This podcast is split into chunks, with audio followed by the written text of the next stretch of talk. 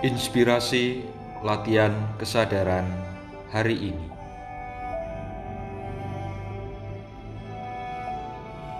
Jatuh dalam godaan.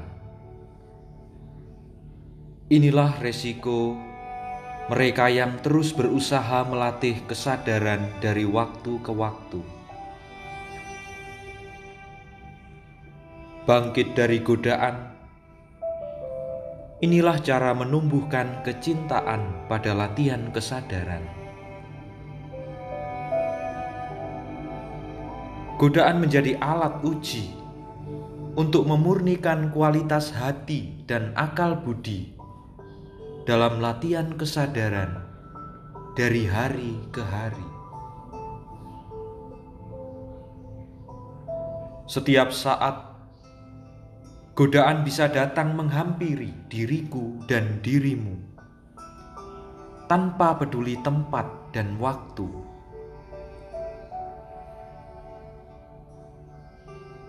Lari atau menghindar dari godaan yang datang sewaktu-waktu tidaklah mungkin bagi mereka yang ingin bertumbuh dan berkembang dalam keseimbangan hati dan akal budi. Menerima kenyataan adanya godaan dan menempatkan diri dengan tepat tatkala godaan datang adalah latihan yang semakin mengasah ketajaman pertimbangan dan kepekaan mengambil keputusan. Aku dan kamu perlu berjaga pada setiap kemungkinan godaan merasuk dan meracuni pikiran serta perasaan secara perlahan-lahan.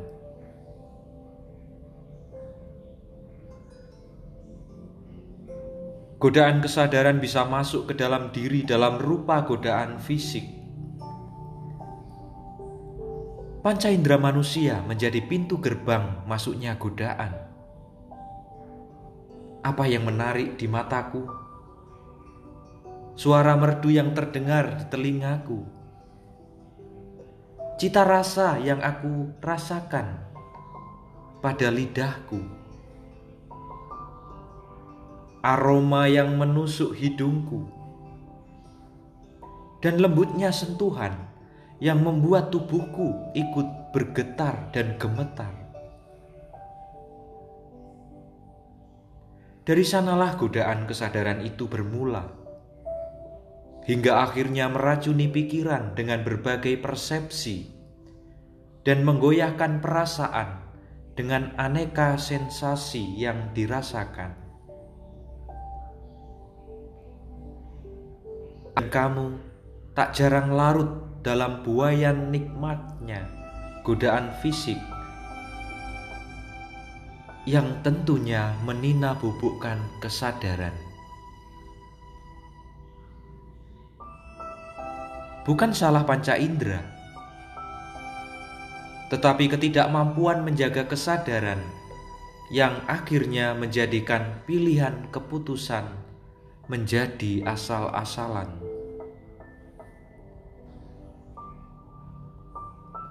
Godaan kesadaran bisa merangsek maksud pula dalam kesadaran diri melalui keindahan fantasi yang tercipta.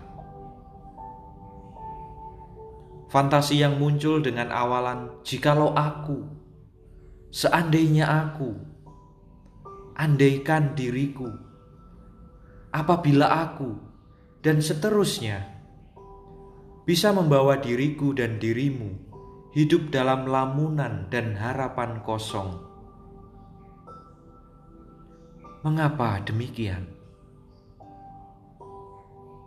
Latihan kesadaran menguji diri untuk selalu sadar apa dan bagaimana aku harus menentukan langkahku saat ini. Hidup bukanlah disusun dari kumpulan banyaknya fantasi, tetapi dari akumulasi setiap aksi yang dilakukan dari hari ke hari. Godaan kesadaran bisa pula masuk melalui pintu popularitas diri yang harus dicari, lebih lagi demi sebuah gengsi. Siapa yang tidak ingin dikenal dan terkenal? Inilah sifat manusia yang hidup di era media sosial, sistem digital, dan relasi virtual. Hanya saja,